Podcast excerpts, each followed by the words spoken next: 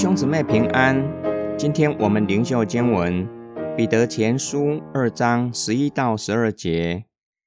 亲爱的弟兄啊，你们是客旅，是寄居的。我劝你们要禁戒肉体的私欲，这私欲是与灵魂征战的。你们在外邦人中，应当品性端正，叫那些毁谤你们是作恶的，因看见你们的好行为。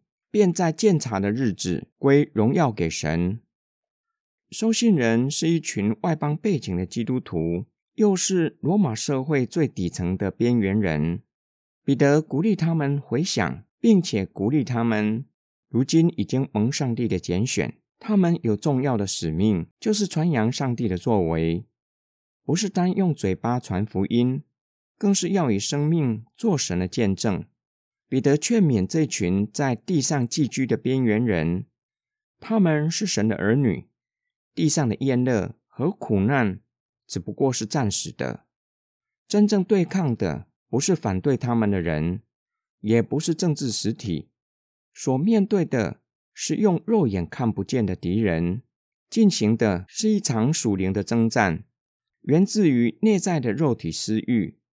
彼得的劝勉在某种程度上反映出收信人的处境。他们原是社会底层，再加上信仰的缘故，很容易受人毁谤。若是没有好的行为，岂不是让自己陷入更恶劣的处境？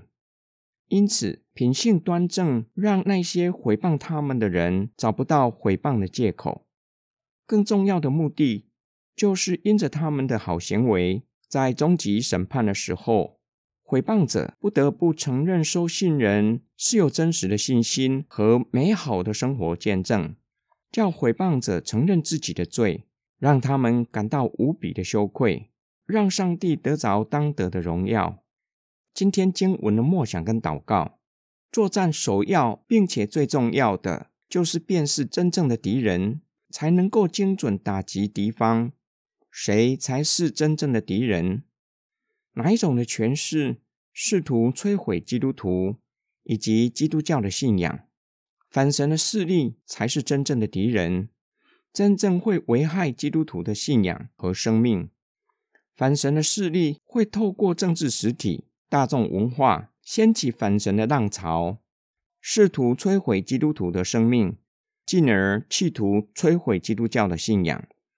反神的势力透过大众文化试图摧毁基督徒的生命，不是叫我们为信仰感到难受以致放弃信仰，而是叫我们和信仰群体认同接受大众文化，以为所接受的是与上帝的命令相符合，就像温水煮青蛙，最后妥协了。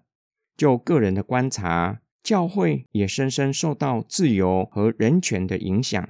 若是教会提出圣经的伦理观，可能会被贴上教条主义，或是以信仰欺压他人。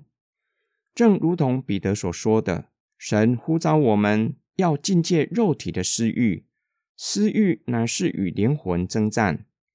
上帝呼召我们过圣洁的生活，与世界有别的生活模式。求神帮助我们，并且赐给我们智慧。叫我们能够辨识哪一些的文化是可以接受和认同的，哪一些是与信仰冲突的，叫我们可以过分别为圣的生活。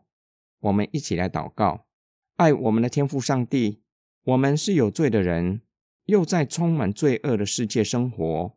求你指教我们，叫我们有属天的智慧，可以分辨哪一些是可以接受，哪一些需要拒绝。甚至要保持距离，使我们不致进入试探，进入撒旦的网罗。更是求主开通我们的耳朵，叫我们聆听你的声音，晓得你的旨意，叫我们可以照着你的旨意工作生活，可以将荣耀归给你。我们奉主耶稣基督的圣名祷告，阿门。